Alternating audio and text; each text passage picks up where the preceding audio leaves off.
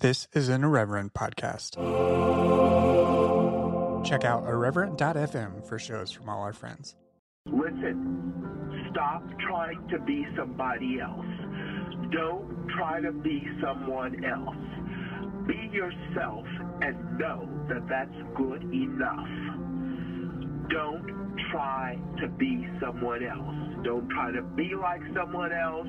Don't try to act like someone else. Be yourself. Be secure with yourself.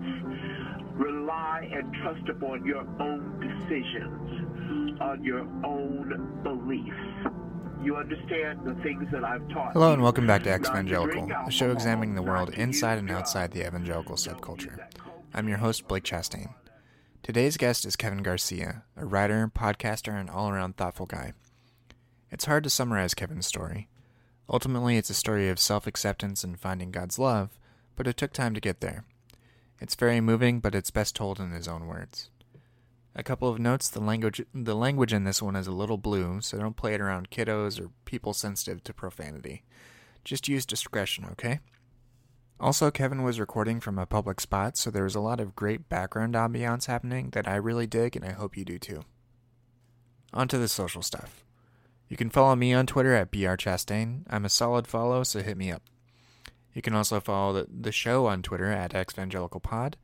The show is also on Instagram at xvangelicalpod and Facebook at facebook.com slash xvangelicalpod. You can also support the show through a love offering at patreon.com slash xvangelicalpod. The show notes, all of our episodes, as well as essays can be found at xvangelicalpodcast.com. Also, be sure to tell your friends about the show. Tell your enemies too if they have similar sociocultural and religious baggage as you. Finally, please rate and review the show on iTunes. It helps increase the visibility of the show quite a bit. I would really appreciate that. All right, let's get into it. Hey, everybody, welcome back to Exvangelical. This week I'm talking to the um, writer, Kevin Garcia. He writes at thekevingarcia.com. he's Did you also- almost call me the Kevin Garcia? I did, yes. I wish you would have. That would have the been Kevin Garcia. That's funny. He's also the host of the podcast A Tiny Revolution. Um, please uh, introduce yourself, Kevin. Welcome for. I, Hey, hate, I hate introductions. I'm sorry. No, no, it's totally cool. Uh, yeah, like you said, I'm Kevin Garcia, and I write a blog about faith and sexuality and American culture at thekevingarcia.com. And I, uh, I also host the podcast A Tiny Revolution, where we talk about pretty much the same things I talk about on my blog, but just in audio format. And it's a little bit more focused, at least it has been focused on more marginalized identities. So uh, queer people, um, people of color, women, um, and just our own ways of celebrating our own tiny revolutions in our everyday life. Because a lot of times um, we don't get to see the good that's happening in the world because there's so much shit happening. And so this is like that podcast just kind of resulted as a like a way for me to push against the despair, as uh, my friend Liz Gilbert says. yeah. Yeah. And So- I say that lightly because I'm not actually friends with Liz Gilbert. like I feel like as I speak it out, I claim it. You know, name it and claim it. Name I'm it and claim it. Absolutely. Um, and you know her uh, her podcast is great. So Big Magic is is wonderful. Oh. Uh, it's such a it's aspirational how good Yeah. how, how good it is. yeah, eventually we will be that big Absolutely. as podcasters. So uh, let's hear a little bit about yourself. Um, I, I read a little bit about you. You're uh, you're from Virginia originally, correct? Yeah. So I I did the first like 13 years of my life in Tennessee, in uh, the town of Clarksville, which is northwest of Nashville, um, and it's a it's a military town, so super transient. And um, growing up there, my uncle was the pastor, and my mother was the worship leader at our church. Not the worship pastor, because of course women can't be pastors. Duh. Um, but my mother just was this powerhouse of a woman who was the life of that church. Um, she ran VBS and she ran the children's ministry and she led worship at our church and did it in this really fun, authentic way and just wanted people to love. Like like that's what my mother taught me this, and I'm that's probably why I still have my faith is because of my mother, to be truthful. Um, so we grew up in that space, and age nine, I went. To, I was at Jesus camp, and I gave my life to Jesus because like there was just this pull. You know, people like have described it as just like you know, if you feel like your heart's about to beat out of your chest, that's probably the Lord saying something. And just like, or I could just be having like a really intense emotional reaction to a bunch of stimuli happening in the backwoods of Tennessee. um, but either way, like you know, call it what you will, but like I, I do remember in that moment, like when I said, and I believe that Jesus is the Christ, the Son of the Living God. Like I had this like rush in my bloodstream, and I just like started hooping and hollering and crying and like running around. And I'm like nine years old, and so I don't know what the hell's going on with my body. So I'm just like I'm, I was already already a weird kid as it was. So just like people just chalked it was like that was just Kevin being weird and eccentric because that's what he does. But it was honestly this moment of just I was just so filled with joy, and that was the strangest, most beautiful thing. But then how it happened later on was that like I remember going back to church and uh, there was someone there who when I was I was worshiping in a worship service and I closed my eyes and I put my hands up like I did at Jesus camp. Um, and someone said, You need to stop being so dramatic. And I was severely confused because, you know, I was in this moment where I was connecting to God, and someone, it, it made them uncomfortable. And I didn't understand why it made them uncomfortable because, like, I was feeling, I was feeling the spirit, I was close to God. And so that was kind of like where it happened. Um, the first time I got the pushback against my experience with the spirit, which was so strange to me. Um, and then fast forward, uh, my dad's military, and so we moved up to Virginia.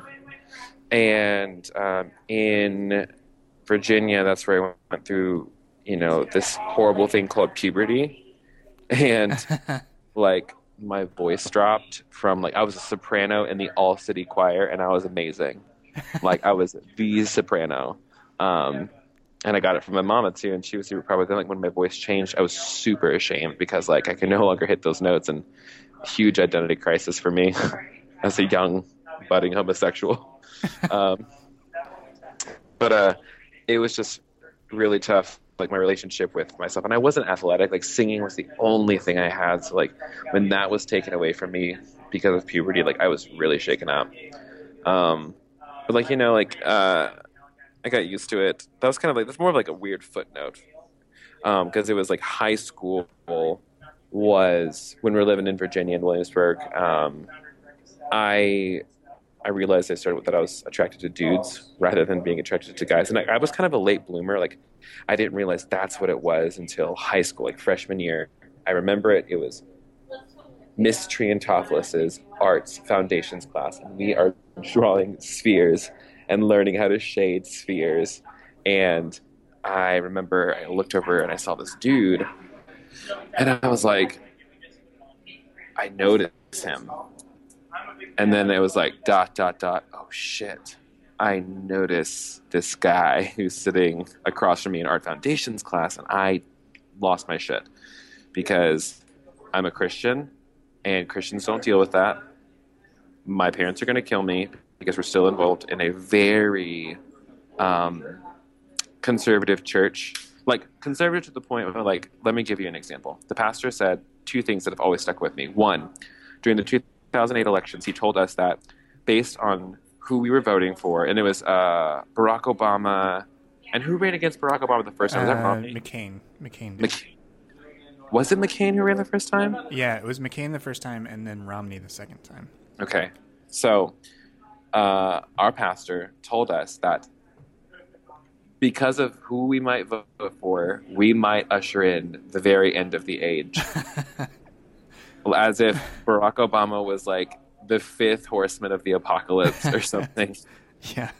And so, and then the other thing was, is like uh, when Ellen DeGeneres was a judge on American Idol, he like implored us to not watch, um, don't watch American Idol because Ellen DeGeneres is a lesbian, and she might like spread her lesbianism all over your home through the TV.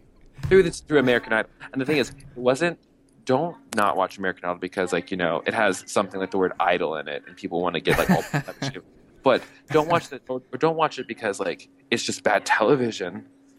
don't watch it or don't even don't watch it because Ellen DeGeneres, as a TV personality, has no business hosting a music slash singing show. You know, or Yeah. judging it for that matter. But don't watch it because she's a lesbian, and I'm like, this is so strange to me. um, but anyway, so that's the kind of environment we were in, and I um, And I'm sorry, did it have any sort of like denominational affiliation? uh, it was one of those like Southern evangelical non-denoms. Okay, okay. Uh, so kind of like de facto Baptist or uh, Mhm. something along those lines. Yeah, um, our pastor went to Johnson Bible College. It was very much like a, a Baptist Yeah, kind of I'm, the world. I'm familiar with that school. So Except for we took our communion every week. So yeah, Uh, that's that's similar to uh, to the kind of church my my grandmother um, goes to, uh, and and actually they they take trips to Johnson Bible. Uh, but it's in southern Johnson- Indiana, so uh, which is kind of more. It's more similar to Kentucky than Indiana. Um, it's kind of an interesting place. But any, anyways, um, you were you were in this environment. Um, Oh yeah, and you have this realization about yourself that Yeah. you're you're attracted to men. yeah. And so I freak out. Um, I tell like only one of my like friends in high school. It's like I come out and like also at the time like I I didn't really have language around it because like I don't know anything. I just know that me being attracted to boys is bad. Um, and I was talking to my friend and I was telling her, I was like, hey, like, I think I'm attracted to guys. She's like, oh, you might be bisexual. I'm bisexual. And I'm like, what? And this is like my best friend who I had there, like, like the only friend I had from middle school because she was the only person who would talk to me.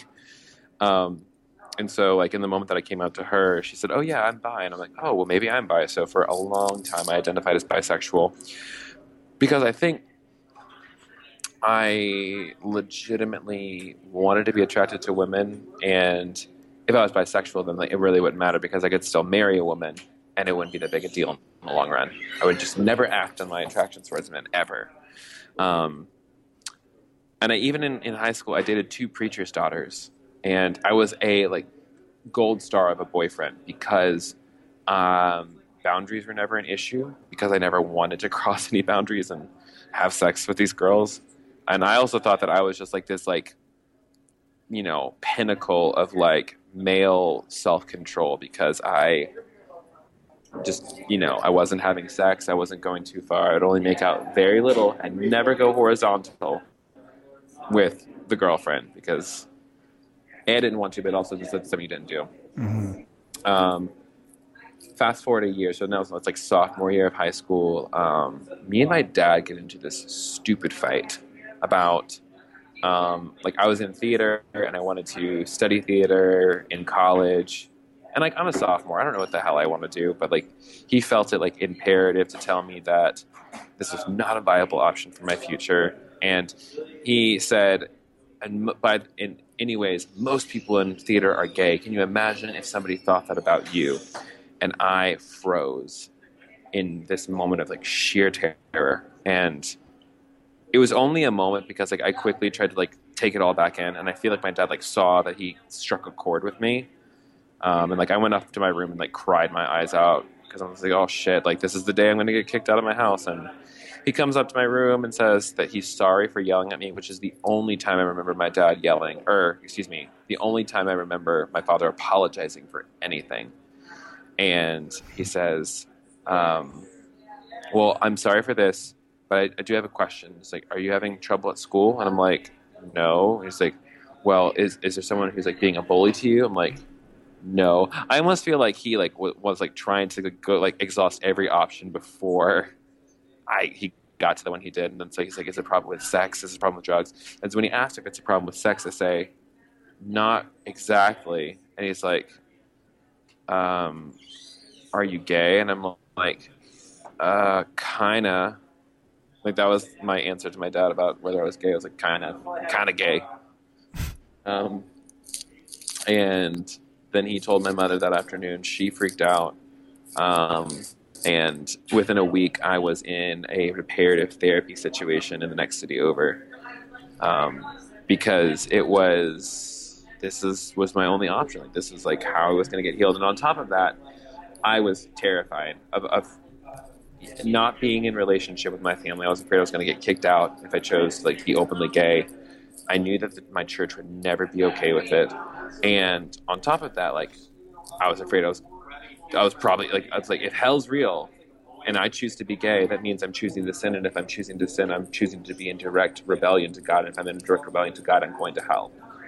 Like that was like the line of thinking is that if I'm choosing to give in to these feelings at any point, I am forfeiting salvation. Um, and so because of that, I, I bought in. Like I bought into the reparative therapy line of thinking about, you know, your sexuality was damaged somewhere along the line by something or somebody or a lack of relationship with your same-sex parent, and so, um, so like I started like really wanting badly to like prove myself to be a man or whatever. Even though like I, I, was never a stereotypical guy ever. Like i was in theater i was in the choir i was artistic and sensitive and but like very much like i wanted to be like i kind of like just kept comparing myself with like you know like king david was all these things and he was sensitive and he was still a warrior but all like it was just like this whole really really fucked up way of looking at masculinity and what it meant to be a man. So machismo was kind of part of that their mo as well at that therapy location. Oh yeah, so I started off going to just like individual, like little like one-off things because I was 16 at the time, so I couldn't join a group.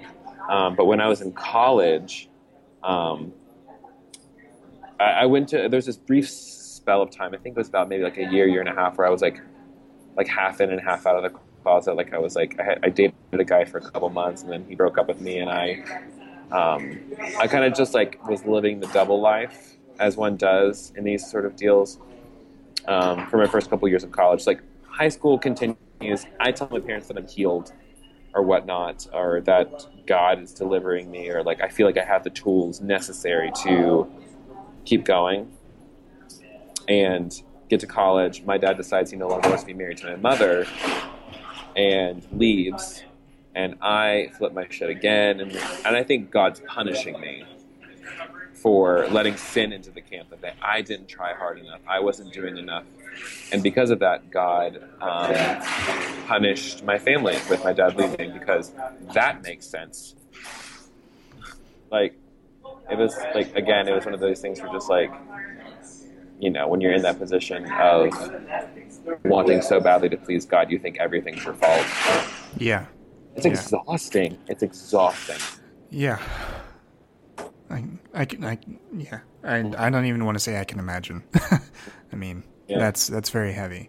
Yeah. So, um, and so when dad left, I just decided that I was going to do whatever the hell I wanted to.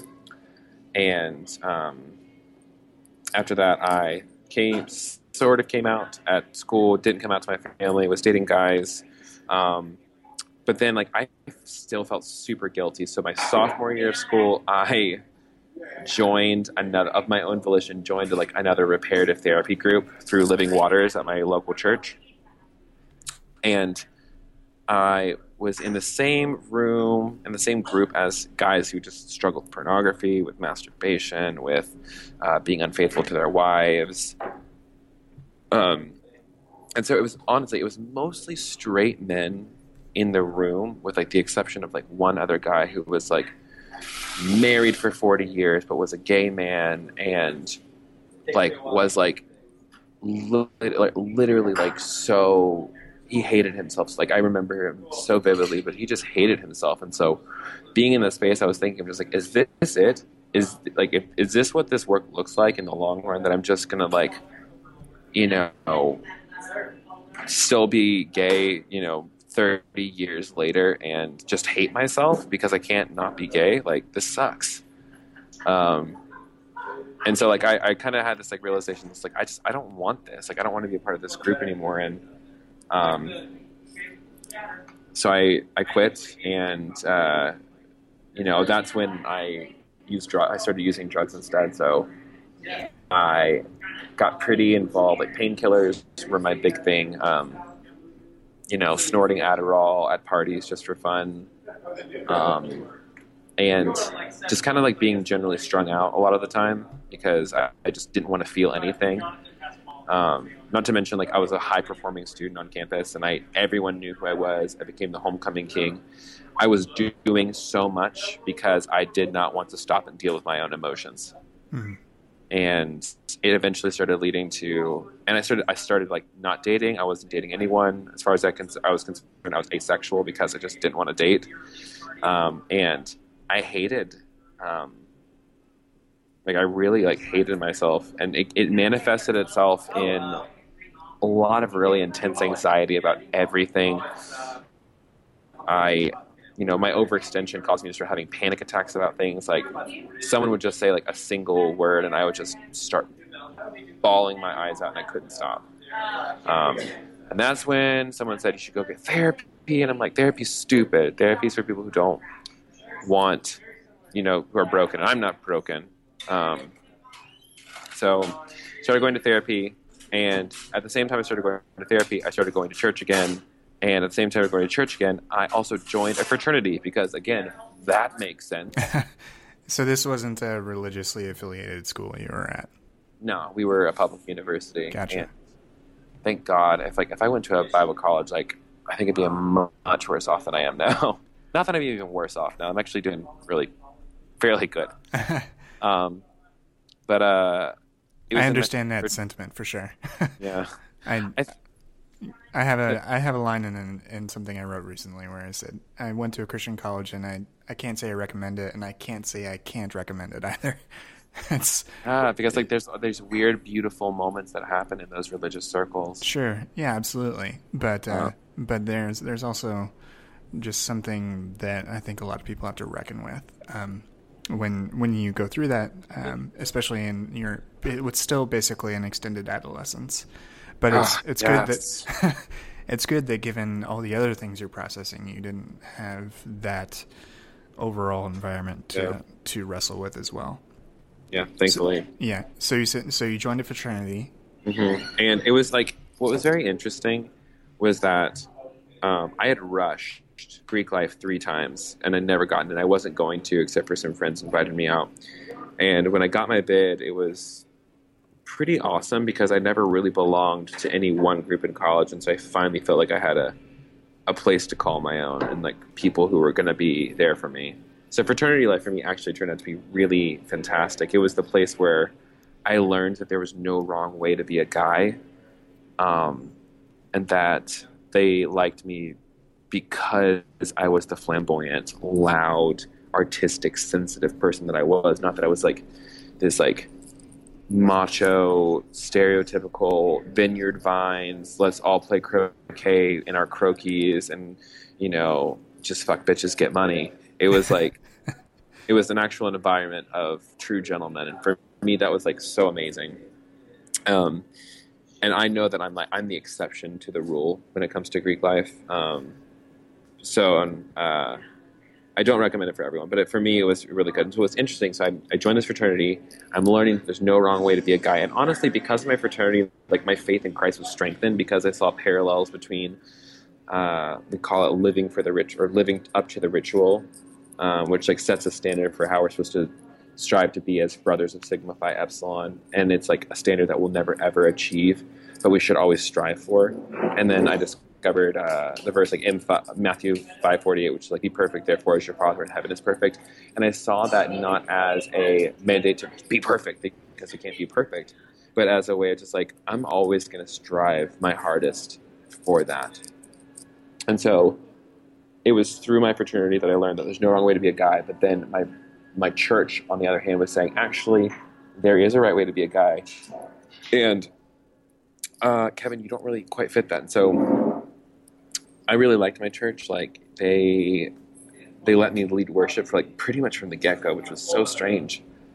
Um, but they uh, they were really good at loving me in that season, and I learned a lot about um, my own spiritual giftings and like my capacity for worship leading and my the joy that it was to lead. um, in that capacity because I was getting a degree in music and I thought that I wanted to be a teacher. But after going to this church, I knew it was like, you know what? I know my giftings as a worshiper can be used in this environment. And so from then on, I wanted to be a worship pastor.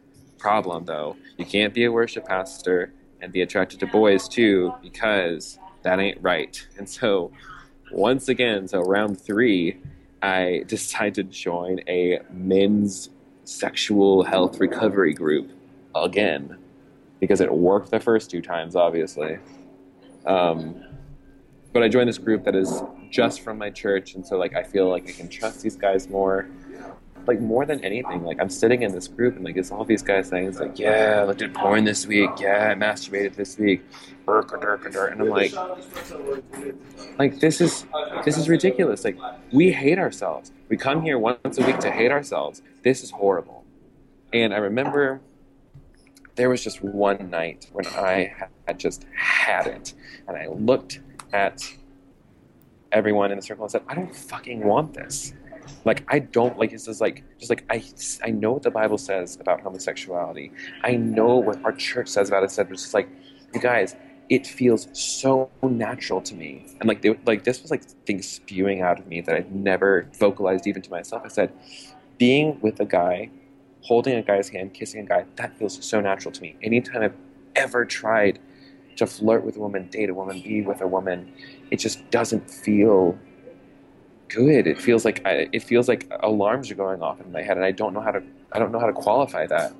And so on top of that, I don't understand why it's such a big deal. Like, and I don't know how to square that up with like what we say about the Bible. And so like for the first time ever, I started voicing just like I don't, I don't know what I believe anymore, and like any good, so the church I'm going to at this point is um, non-denominational but Pentecostal leaning. So it's a women are cool in sort of most forms of leadership. Um, but um, what was interesting this time though is like prophetic giftings were like emphasized, and so in that moment, they said, "Brother, can we pray for you?" And I'm like, "Of course, I'm not going to like refuse someone praying for me and like be an asshole." uh, um, so this guy, yeah, I mean, you know, talking about. Like, yeah, yeah. Of, if you're if you're with Pentecostal people, it's it's kind of like there's a pressure both ways. Like you can't say no. and otherwise, it's just like you're shunned an unbeliever. yeah, like, yeah, yeah. Um, so he he prays for me, and he like he straight up says like I have a picture for you, and he said that he saw a picture of me on my wedding day getting married to a woman, and I remember the words so clearly. He said, the woman you're going to marry one day is going to be strong enough to stand up to your past and tenacious enough to stand with you in your future. And so, like, I just heard those words and, like, they stuck to me. And then he also said that he saw me holding my son in the delivery room um, one day. And then he also said that the, the vision continued and that he saw me standing next to my son on his wedding day. And he, quote, would never have to deal with what you have had to deal with because you're going to do your job as a father because again, sexuality was tied to whether or not your father did a good job or not. Mm. And I I was at this breaking point where it's just like, okay, either I'm totally wrong and I'm faithless and I'm a horrible Christian, a horrible person, and I just need to just believe. Just believe that it can get better. Just believe it and do it and just bite the bullet. And so I bought in again. I bought into that vision. And that is what I clung to. Um, so, fast forward again. Um, I'm basically crying for two years straight because I can't stop my feelings, but like I'm still just trying to believe for what God's gonna do. Um, and so I think, okay, if I want a miracle, I need to do something big, and I need to go where the, the wild of God is. So I get in a, I get in a plane at the end of graduation, and I travel around the world as a missionary to like the asshole cracks of the world where everything. I'm sorry, I keep saying asshole like it's, so much. It's fine. It's fine. Don't worry about that. Speak, speak openly. Thank you for that permission. so I go around the world, and I had like it was with the World Race, which is an 11 month, 11 country mission trip through the through Adventures in Missions.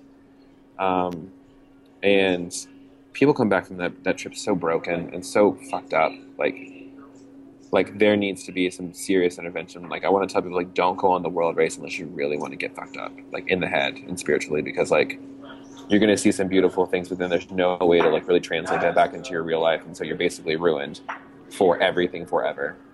Is it because uh, of the the is it like an extended mountaintop experience, or is it be, or is it because there's such a mix of high and low? Yes, that's right there. It's it's such there's so many highs and spirit like people romanticize it, like and in no small part to the great marketing team they have at Adventures in Missions. Like they make it look like you are walking in the promised land.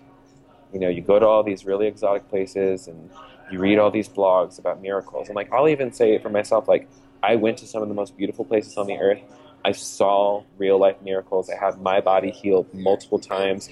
I prayed for people and I saw people get healed on the spot, like blind eyes open and ears opened and like, you know, you know, babies who are sick, you know, getting well.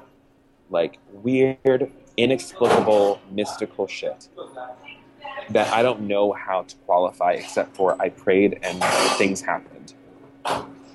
So, you know, people like that's why, and that's one of the things like people ask me why I'm still a Christian. I'm just like I've just seen too much.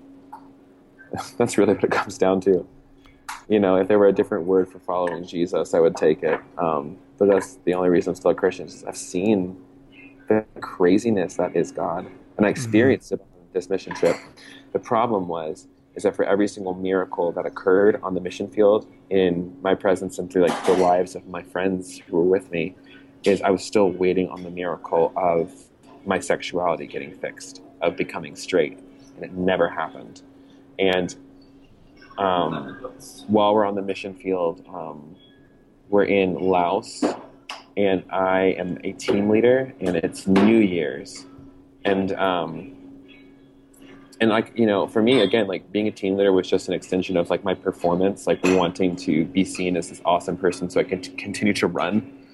Um, but we haven't really had a drink in like over two months at this point and new year's rolls around and it's like in between mission sites so we're staying in a hostel and i'm just like you know what i'll have a drink with like these new friends that we've made in the hostel and like so i have one drink and then two drinks and then like six drinks and the hostel host takes everyone in the hostel to this really sketch ass bar, buys us all towers of beer, and by the end of the night, I'm like so lit. And there was a guy who was staying at the hostel who, like, we were pretty much like on top of each other. Um, and if it wasn't for one of the girls from my team literally peeling me off of him and dragging me out of this sketchy club in the middle of nowhere, Southeast Asia, um, I probably would have like slept with him, and I don't, I don't even remember who he is, or it, it would have ended poorly for everyone involved, I'm sure. But I felt so shameful because of that.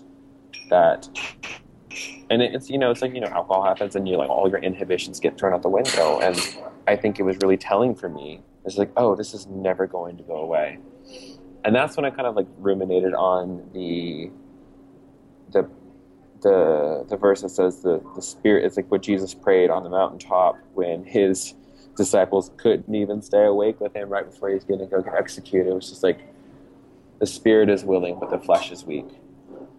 And so that really hit home for me. Like, okay, well, maybe that's true for me. Like my spirit wants to be straight. My spirit wants to be attracted to women but like my flesh is weak. That's the problem. It's my flesh. Like I am inherently broken, and I can't unbreak myself. I can't fix myself, and God isn't. I don't know if God is ever going to fix this, but just like I don't. The, the question was just like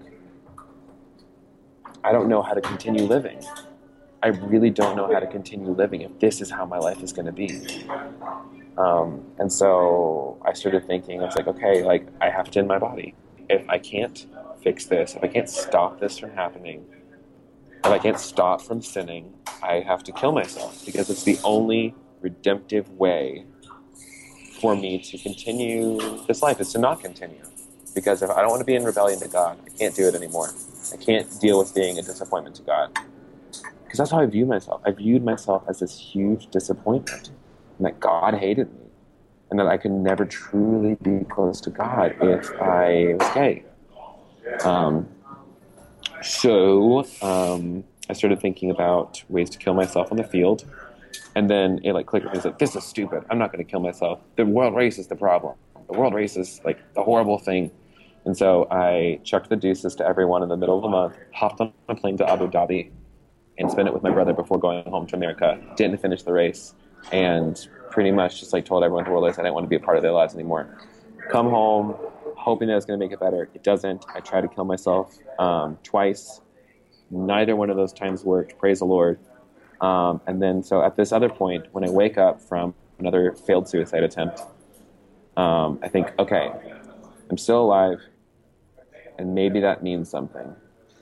Maybe there's a different way to look at this stuff. So this is when like my thinking starts shifting on everything, um, because it was it's, it's like it's like most things. Like when you have like this grand break from your you know what you've always known when you finally say like maybe there's a different way to think about this you think about everything differently so for me i started exploring progressive theology and queer theology and womanist theology and liberation theology all in tandem with one another and they all sort of started to make sense.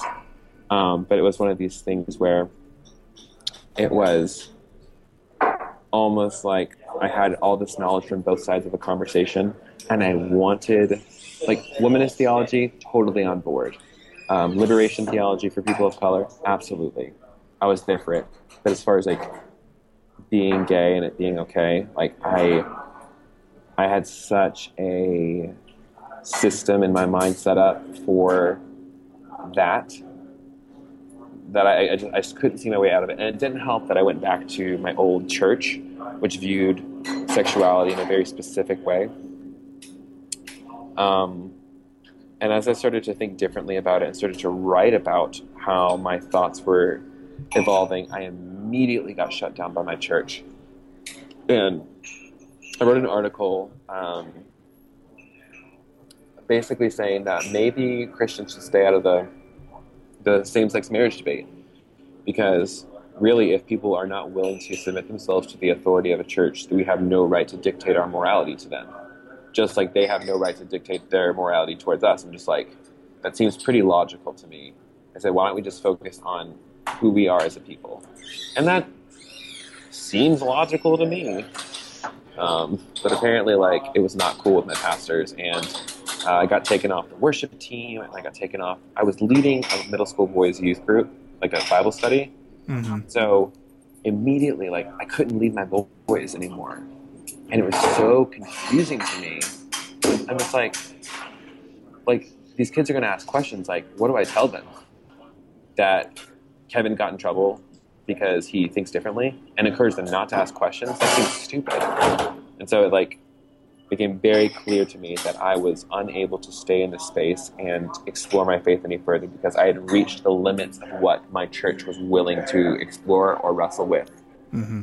Um, so, you had a breath like you had a question. Oh, um, so did you feel like when when you wrote that article, did you feel like you it was more of a, a political stance or a religious argument that you were making? Because, I mean, there those two things are so muddled and so mixed up together that it's hard to extricate themselves from one another, especially in evangelical circles. Um, Yeah. But whenever you wrote the article and whenever your local church, like within this specific cir- circumstance, um, how was it taken? Was it taken as something more more political, or was it just this person um, has gone beyond the bounds of what we feel comfortable with on both those fronts, or either of those fronts? I think it's all of the above because I think for myself it's like I I've never been one who's been really good at trying to I don't know separate myself out into like this is my spiritual life and these are my political beliefs and this is my da da da da da. Sure. Yeah. Like I I've always been I've always been like really centered around the idea of just like I've been given this one life and like everything you know now the words I use is like Richard Rohr's everything belongs. sure. Yeah. And so, but like I think like I always felt that way even before I had the language for it because for me, religious and political expression were you couldn't separate the two. You know, Mhm. Yeah. Yeah, So- Wendell Berry has a has a similar I- idea in a couple of his essays that it's a more of an integrated whole, and this separation between spirit and flesh are, is ridiculous, and Yeah. the incarnation flies in the face Yeah. of it. Yeah, and, yeah.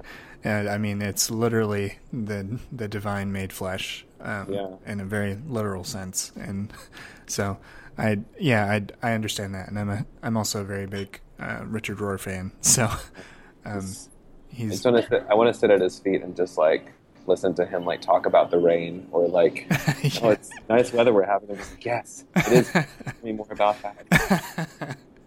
absolutely Um, so they they freaked out. Um, not really freaked out, but I, I decided to leave, and so I applied for the intern this internship at Adventures in Missions, believe it or not, because it felt like I felt like, like you know what if I gave them another chance? Like, you know, Adventures in Missions is this place where like we agree that the power of the Holy Spirit is like the thing that binds us all together, even though we disagree on certain, um, you know, really like even like the, people's theologies are vastly different at Adventures in Missions, but they all agree in like with like these five tenets of what it is to be a part of adventurous culture. And I'm like, I believe in those things. I'll go serve with them. So I interned there for six months in their marketing department, you know, learning copywriting, um, social media management, um, how to write. I, be, I, I wrote my first book in three months when I was there. And it's like the shittiest, it's a shit book. I never published it anywhere. It's not ever going to see the light of day. hey you uh, did it that's great Yeah, I, I pumped out like sixty thousand words, and it exists on my hard drive. So maybe, maybe one day when I write like a tell-all, I'll pull that one out. there you go Um, but uh, while I'm there, I still have in my head like I don't really know where I land on same-sex relationships or anything like that. I'm kind of in this place of just like, you know, I'm not going to worry about it. I'm just going to go seek God because I feel far from God. Um, and I want to feel like that day when I was leaving on the world race. Like I want to feel this sense of like God is like so close to me and God is miraculous and crazy and like I want to feel good again. And that's like you know I think that's a mark of spiritual unhealth. It's like this is like I want to feel good. I want I, I want to feel like I want to feel like the Holy Ghost high all the time, and that is what I chased. Um, was like these like beautiful mystical experiences that I, I experienced abroad but wasn't experiencing at home. So went to Adventures in Missions. Um, I was getting a lot of that, um, and still kind of hoping for the miracle of my sexuality getting fixed. But I would also like, I kind of come to grips with the fact I was like, okay, my attraction towards men might never go away, but that doesn't mean that I can't still date women because like I am bisexual or whatever, or I wanted to be bisexual or something like that. I don't really know. I think I, I identified that way, but I really wasn't. Um, I just didn't want to be untrue that I couldn't marry a woman. I think so. Being the good Christian man that I am, um, I was I quickly started to see a woman while I was at Adventures in Missions, and we dated for about three months, and um, I genuinely enjoyed my time with her. Like we had fun. She was really cool, stylish. Like by all counts, like aesthetically, she was gorgeous human and kind human, godly woman. And so, of course, like every other person I saw around me, he's like, "Oh, we've been dating for three months. I guess we should start talking about getting engaged." You know, I guess I should meet her family. I guess she should meet my family. You know, the whole nine yards of just like because like that's what I saw. Because in Christian Southern evangelical world, you know, you, date move, you move fast yeah because it's better to be married than to burn with lust right and you know i so desperately and i not to mention like i wanted to be a worship pastor so bad and i wanted a partner who wanted to to, to be who had the same vision for their life and we did because like my vision was at Adventures in Missions. Her vision was there too. Um, and we were you know it, it was it was so it was such a confusing time. Even looking back at it now like I, I look at it and say kevin what the fuck were you thinking? But then like when i really like parsed it out it's like oh you were going with the script that was handed to you and this is how dating works this is how attraction works and what's so funny is that um, I noted later on when I was writing about it is that like I didn't really know what attraction felt like towards women or in, general. Like it was just like, oh, maybe this is what all guys feel like when they're dating women. Is like it's a choice? Love's a choice, and you know, yeah, she's hot. Yeah, I totally can see that she's hot. Yeah, we like each other, so like, oh yeah, we kiss and stuff. So like, so that's I didn't know any different. So for me, I assumed just like everybody felt that way. Everybody felt this like weird anxiety about you know staying at their girlfriend's apartment on the couch when you were a little too tipsy to drive home. Um, but uh, it kind of came down to it when we were on a road trip to meet her family. I was uh, we were driving, and I just it kind of clicked with me. It was just like this isn't gonna work. Like I was like, there's two like in. I was talking to myself. I was like, this isn't gonna work, is it, Kevin? I was like, nope, this isn't gonna work because you don't really love her, and you probably can never love her because Kevin, you're gay. And it's like, oh no. And so like we're sitting across like the, the like we're up at her parents' house in the in like the mountains of Virginia, and I'm thinking I'm gonna have to break this girl's heart, and I'm terrified to do so. Um, so we break up. I I eventually tell her why. I was like, hey, cousin gay, and like I had told her before that I dated men in college and that I was attracted to men, but I just didn't want to act on it because I felt like God was leading to me to have a relationship with a woman, and she was down. She was really cool with it and really wanted. She didn't understand she was willing to work through these things and but then it was like no like i can't love you. Like you need to be loved. Um, and then uh, i feel like i want to kill myself again. But then strangely enough we break up. This is like just to give you like a time reference i guess may of 2014 uh, was it 15 may of 2015 yeah may of 2015 so like last year actually.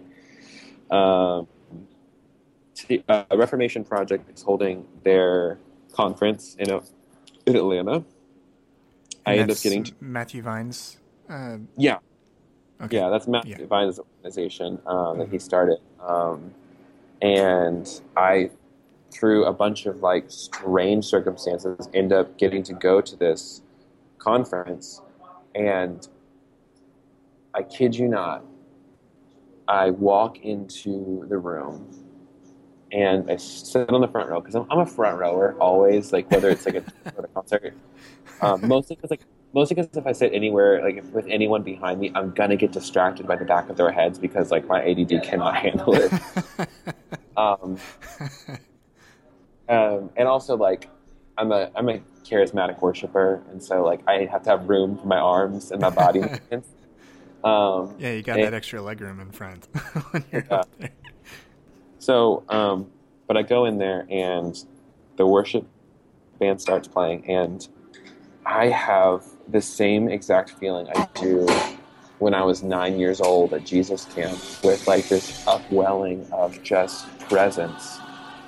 And I feel God on me and in me for what feels like the first time in so long. And, and just like these words of love being poured over me and I just start weeping because like for so long I thought that I had to be different for God to love me and I was so keenly unaware that the entire time God already loved me. Like I look back at all these different prophetic words that I was giving people over the years. It's like, oh, God was saying that He really loved me for who I was, and I just I couldn't hear it because I was so desperate to be somebody else, and it just it just changed me forever. And that was the moment. It's like, okay, I'm gay, and God loves me because of this, not in spite of this, and it's okay what do I do now?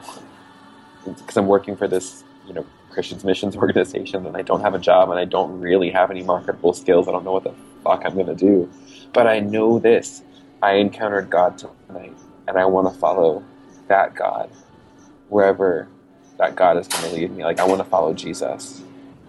Um, and so I made the choice when I got back to start coming out to people. Um, started coming out to my family and to my bosses, and it became super clear at my at Adventures in Missions that there really wasn't going to be a place for me there anymore because the the, the, the culture there really wasn't ready for it, which was super unfortunate.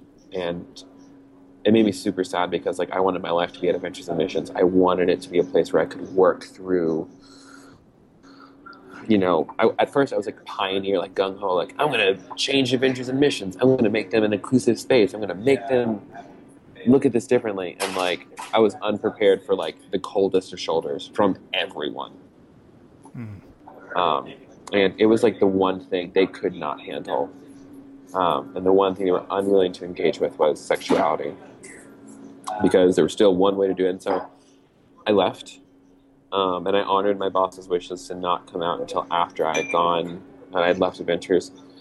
Moved into this shitty basement apartment with my best friend Casey, who was also on the world race with me. But we, um, we just, that's when it came out. I put it on the internet, and it then ensued to be like the craziest year of my life. Um, and uh, I, I kind of like, it kind of all just like everything that hit me from before all my readings on like, like womanism and liberation theology and queer theology. Kind of just like everything I'd already learned. It's like, okay, now I need to learn how to put this into practice. Um, and so I, I worked for a tech company for a while, and then I was working for an LGBT nonprofit before I got laid off. And um, now I'm writing and podcasting about it. And yeah, it's been a very interesting year came, like literally like September 8th of 2015 was when it came out, and it is now just over a year since then. And now I'm going to speak at a college in a couple months. I am leading worship at two different queer queer Christian conferences coming up, um, and it's very good. Like, it's a very interesting change of scene. Um, so yeah, that wow. is the that's the short version with like not many tears. Because like if I'm ever giving like my quote unquote testimony, um, when it comes to specifically like my sexuality, like people people weep, I weep, everybody weeps. But I figured you wanted a more coherent conversation. Yeah, I mean that that was a that's a very harrowing story. I mean you you have this back and forth of uh, just this difficult conversation with yourself and with your family yeah. and um, and honestly like i think it was just like this back and forth between like god was already okay with the fact that i was gay but just like i was just fighting it like it's just like i feel like the the the phrase that always makes me cry every time i don't care what in what context it's read but just like from first corinthians when it starts in the love chapter when it says love is patient and i hear that and i'm just like damn. Like love is patient. Like god ha- was so patient with me the whole time. It's like god it's like when we're children like we are given this beautiful perfect identity with our relationship with god god god loves me period. That's the end. And we we muck it up. We complicate it. I complicated it so much, and like you know, like you know, partly my own fault, partly like the fault of the environment I grew up in. But just like either way, through all of it, God was so patient with me and my own learning processes I had to go through in order to get to where I am now. And that just like knocks my socks off. That just, man. Yeah, I think it's I think it's another Richard Rohr statement where we don't learn by doing it the right way; we learn by doing it the wrong way. Mm. Um, all, which, good, all real religious people know that that's you stumble into the path. Yeah, uh, absolutely. Um, one of the things uh, one of the things that you've written has been about um, you use metaphor of the house of cards, and that you mm. had built up this sort of house of cards that was centered around this thing that is very central to your identity, but yeah. you had a you you had you were uncomfortable with it being central, and it it was it was in conflict with your understanding of God and yeah and everything. Um, now that you've gone now that you've gone through this and you are being you're very you're very open and you're you're learning in public in a lot of ways um yeah. what do you want to communicate to someone else that's that's going through this? And i know that's really open-ended um but i i really love that what you said in um and i think that same essay uh was that to not question is the dangerous thing. Um yeah, yeah and, um sorry go ahead. Oh no go ahead sorry it's clear um, my throat. Sorry. that's cool. Um, yeah, I think a lot of us growing up, and I'll just like for people who didn't read that essay, I'll recap it a little bit. But a lot of us growing up were given like a pack of cards, and this pack of cards is like what faith is. And in that pack of cards, we've got doctrine, theology, um, how we do community together, what is acceptable, and what is not as acceptable, purity culture, all down the line. And we stack all these different things up into a house of cards, and it's, it's beautiful and it's pristine and it is fragile. And we're taught also not to question it, because if you question it, uh, if you try to examine one of these cards, if you try to move it or adjust it, or um, or if you let somebody get too close of it, too close to that house of cards, the entire thing can come crashing down which is why I think so many people, myself included, when we're when we encounter something or someone or something happens to us, it's like any anything that is, you know, categorically absurd. Things like, uh, you know, your sexuality being something that's not straight, um, in my case, or we encounter uh, when people encounter poverty for the first time and it really impacts them and or we we realize oh there are actually people in this world who are dying because they can't drink clean water and your heart breaks and you're just like how can god be real if dot dot dot? Um, it's suffering. We encounter suffering and we don't know how to deal with it because our framework that we were given and built you know doesn't have room for suffering. There's no flexibility in it. Yeah. And so um, I think it's like you know people like someone in their life they die and people just don't know how to deal with it because they were never taught how to deal with, with suffering and, and mourning and you know for them God is the God of victory you know not the God who, who weeps with us. Mm-hmm. um, so when we start that that process like you know we have to be willing to like let the cards fall. And truthfully let the cards fall where they may to use a different like a popular expression. Yeah. Um, but like it's hard for people because like if you question one thing you kind of have to question it all because that's how rigid it is. Um, so even for like my family for example like i don't even know how much they've really wrestled with like what they think about me being gay because it's like if you like if it's like i believe in the bible i'm just like okay if you believe in the bible like literally like you say you do then i am i should be stoned um, or like burned at the stake and definitely like ousted from the community because I am uh, homosexual, as it were. Um, so like it's like people don't even have like a, their own biblical literacy up to know what they believe, and so it's one of these things. Like I, I, I often like I like my big thing is I don't really want to tell people what to believe because I know even as sure as I am about stuff, I could be wrong. I absolutely could be wrong about everything that I believe. But so could everybody else. And I think that that that place of being okay with I don't really know.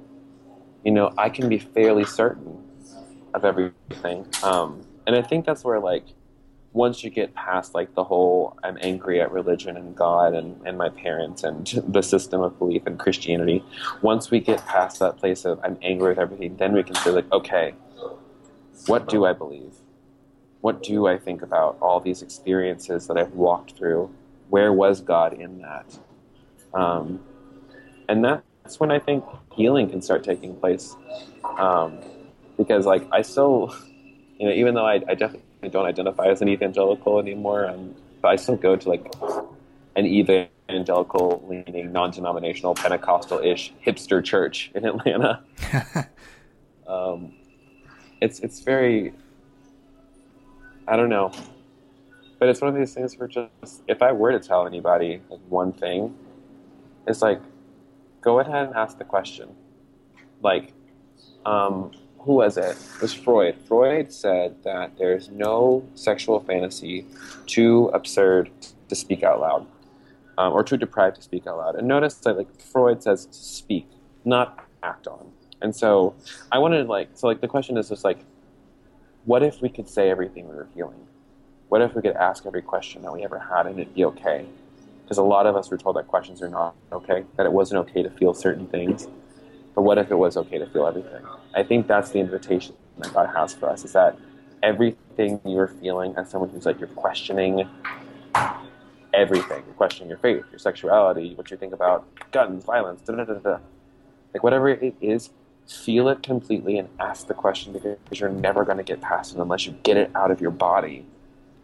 Yeah. And it that's like just and I think the second biggest thing is that you're okay, what you feel is okay, and that everything is going to be okay. Maybe not tomorrow, maybe not today, but eventually it's going to be fine. I think if I, I, could tell myself that at the beginning of my coming out journey that it was good, that it's all okay, like I would have been a little bit more chill, maybe.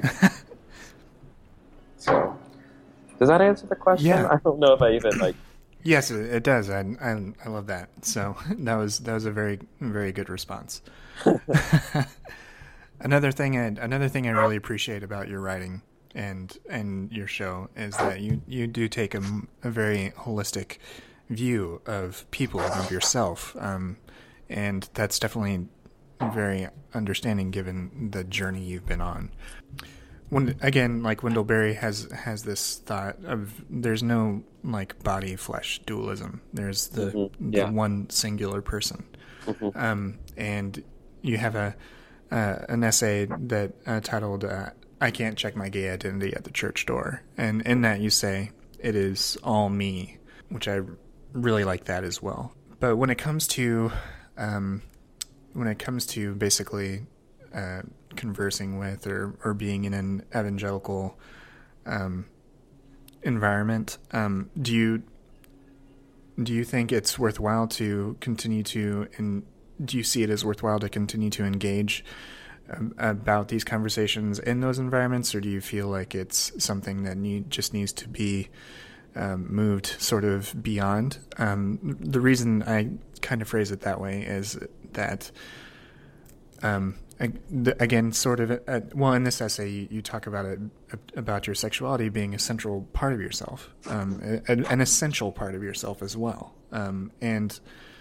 I totally agree. As a, as a straight person, it's not something that I that I question, and it's only because it's socially it's it's socially acceptable, so to speak, um, Yeah. for me to identify that way. Um, that's the only reason why it's not in question in in the way that that a non hetero, um, non cisgender person um, is. Um, and and this is where this is where even though I'm very much an ally, I still get clumsy with my words. I always I'm always afraid of of saying No. the wrong thing. Um, Don't but worry, never me. but the really what I um, what I wonder um, for what I what I wonder is in regards to issues like this is there something is the is the right work or is the right sort of um, approach to try to redeem or re- reform uh, evangelical circles in regards to this or is it to um, work on building a different type of community Mm. Uh, both and. Um, and that's always like my answer for everything is like yes to both. Yes, yes, and dot dot dot. Um, because I, I have this belief and this feeling like, I mean, like evangelicalism is where I grew up and like I got my, it's where like my roots are. So like whether or not like I like it, like there's still a part of me like I can still go I can pick up a hymnal and I can sing every song in it, you know. yeah yeah Um, or I can you know, I still enjoy Wednesday night fried chicken dinners with people and um my family is still very much part of that world. So, so it's one of these things where like I think about it this way. As much as I want queer people to be free, to be who they are completely, and I want everyone like that same freedom that I have found through following Jesus, you know, in the new way that I've discovered of following Jesus. God wants that person who is holding up a God's hates fag sign to experience the same freedom.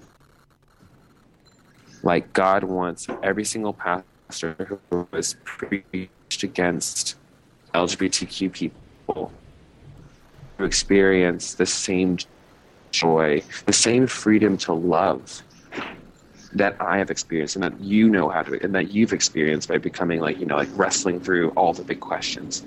As much as I hate to admit it, God loves everyone, including the people that I that have wounded me, including the people who want nothing more than for me to uh, go to hell and who think I'm going to hell. You know, actual hell too, not even metaphorical hell.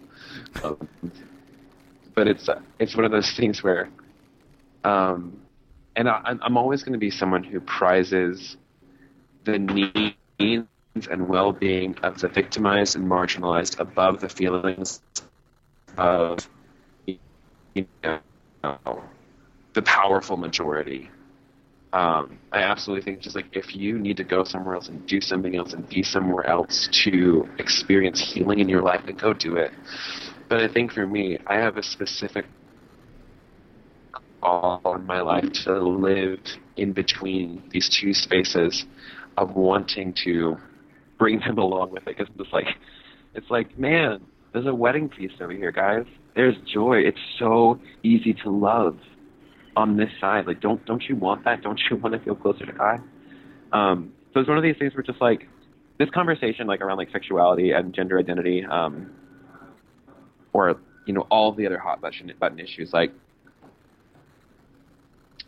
give it 20 years.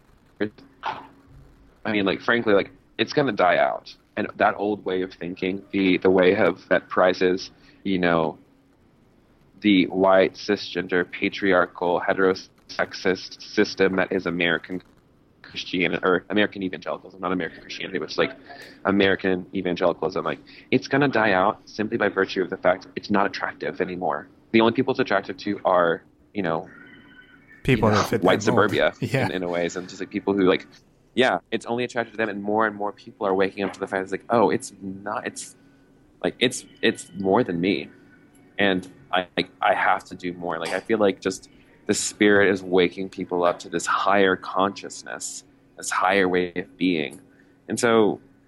I think these conversations need to be had in both circles. Like, we need to have them in the conservative areas because I want them to come too.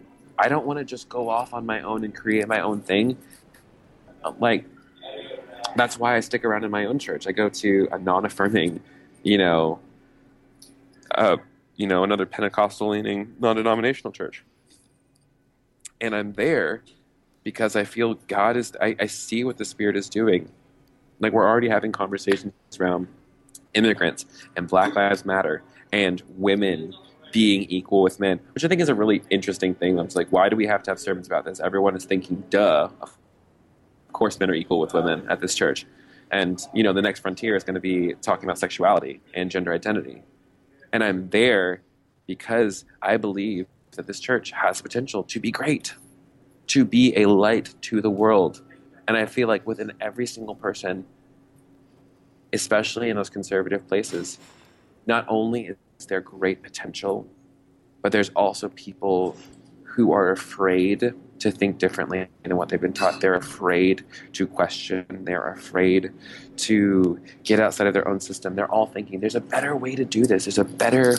I know that Jesus, Jesus, I know that Jesus loves my gay friends, but I can't say it. I know that Jesus would be in favor of Black Lives Matter, and Jesus would be anti-death penalty, and Jesus would be everything that my church is not. But I'm so afraid because this is where my community is. This is where my family is. So for me, like there's people I don't want to leave behind. There's people that I want to bring along.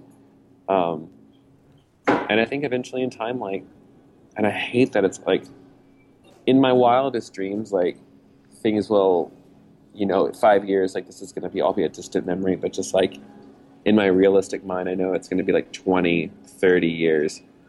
And granted, like we've made so many great progress, like so much progress since, you know, this conversation started, you know, back at Stonewall.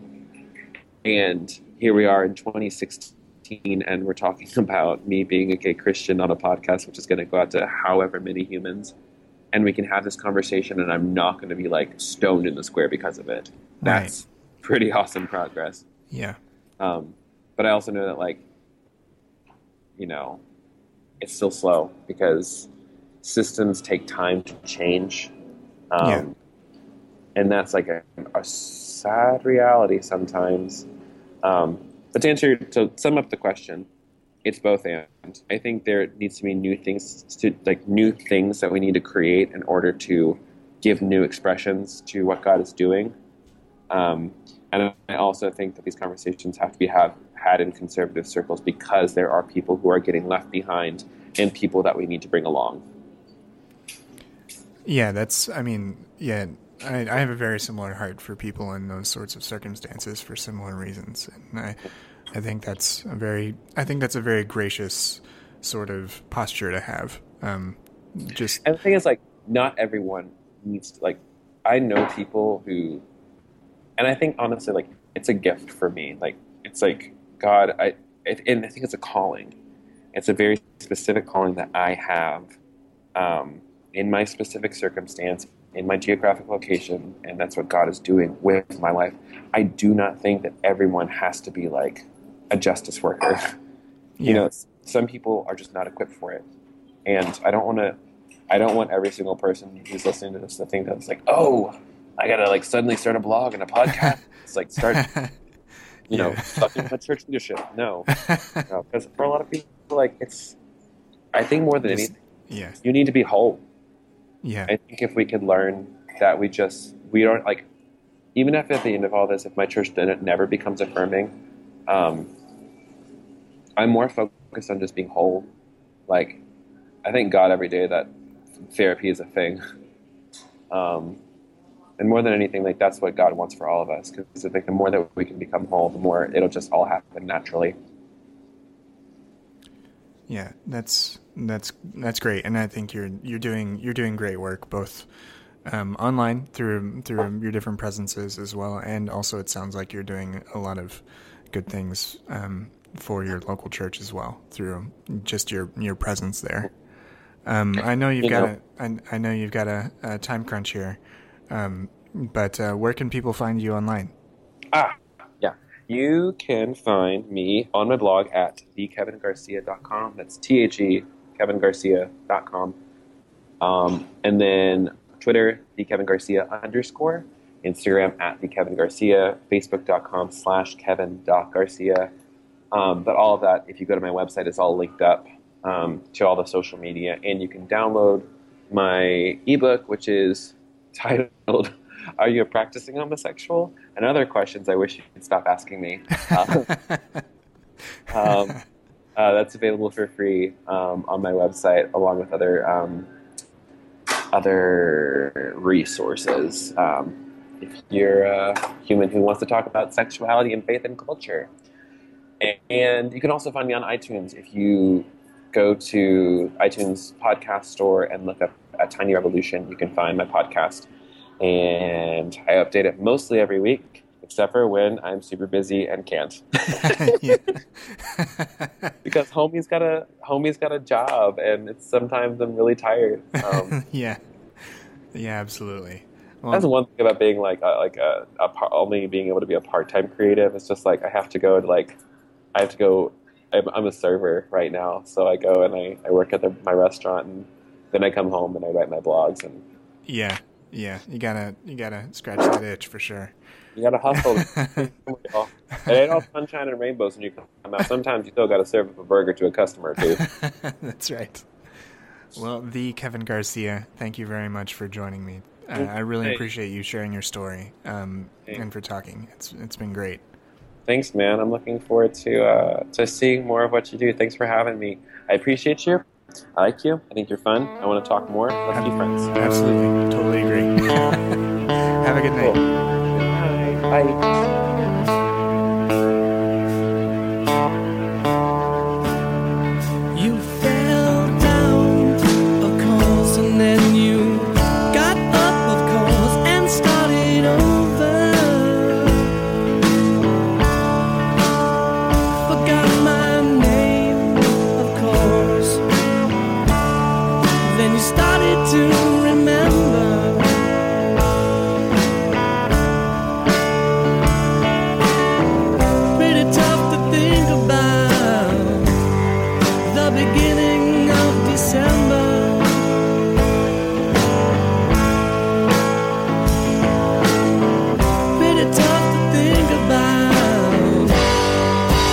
Tough to think about.